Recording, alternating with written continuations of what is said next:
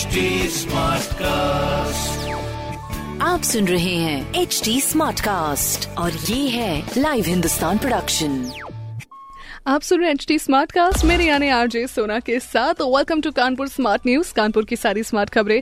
इस हफ़्ते में आपको बताने वाली हूँ और सबसे पहले मैं आपको बता दूँ कि अगर आप कानपुर से हैदराबाद बाय एयर ट्रैवल करने की सोच रहे हैं तो ये खबर आपके लिए बड़ी महत्वपूर्ण है। क्योंकि कानपुर टू हैदराबाद फ़्लाइट जिसे पिछले महीने इकतीस दिसंबर तक के लिए बंद कर दिया गया था, उसकी टाइम ड्यूरेशन को बढ़ाते हुए अब इकतीस जनवरी दो हज़ार बाईस तक कर दिया गया है। यानी अभी आपको इस फ़्लाइट के लिए थोड़ा और इंतज़ार करना पड़ सकता है। दूसरी खबर, हमारी कानपुर में रात के गिरते टेम्परेचर से शहरवासियों को राहत मिलने के आसार नज़र नहीं आ रहे हैं। शहर में normal temperature 5.6 degree Celsius note किया जा रहा है और वही मौसम विभाग का कहना है कि अगले पाँच से सात दिन तक सूरज के दर्शन भाई साहब कम होने की संभावना है। इसीलिए अपने कपड़े वपड़े पहले से धुलकर रख लीजिए। इंतज़ाम पहले से तैयार रखिए आप अपने।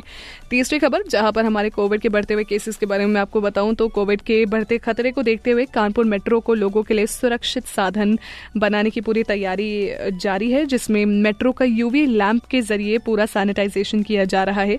साथ ही मेट्रो में ट्रैवल करने वाले सभी यात्रियों को मास्क भी बांटे जा रहे हैं which is a great thing क्योंकि कई बार होता है इंसान मास्क भूल जाता है। अनहोनी में ही भैया, अनहोनी क्या मतलब बेसिकली एक थोड़ा सा होता है ना कि यार भूल चूक में इंसान भूल जाता है वो अनहोनी हो जाती है मास्क घर पे भूल जाने की तो ये अच्छी बात है मेट्रो स्टेशन पे मास्क बांटे जाएँगे सेफ्टी की सेफ्टी हो जाएगी। मोर ओवर ऐसी बहुत सारी और स्मार्ट खबरें हैं जिसको जानने के लिए आप पढ़िए हिंदुस्तान अखबार। कोई सवाल हो तो डेफिनेटली पूछो on Facebook Instagram and Twitter हमारा हैंडल है at the rate H T smart cast के नाम से मैं हूँ आरजे सोना आपके साथ। आप सुन रहे हैं एच टी स्मार्ट कास्ट और ये था live Hindustan production HD Smartcast.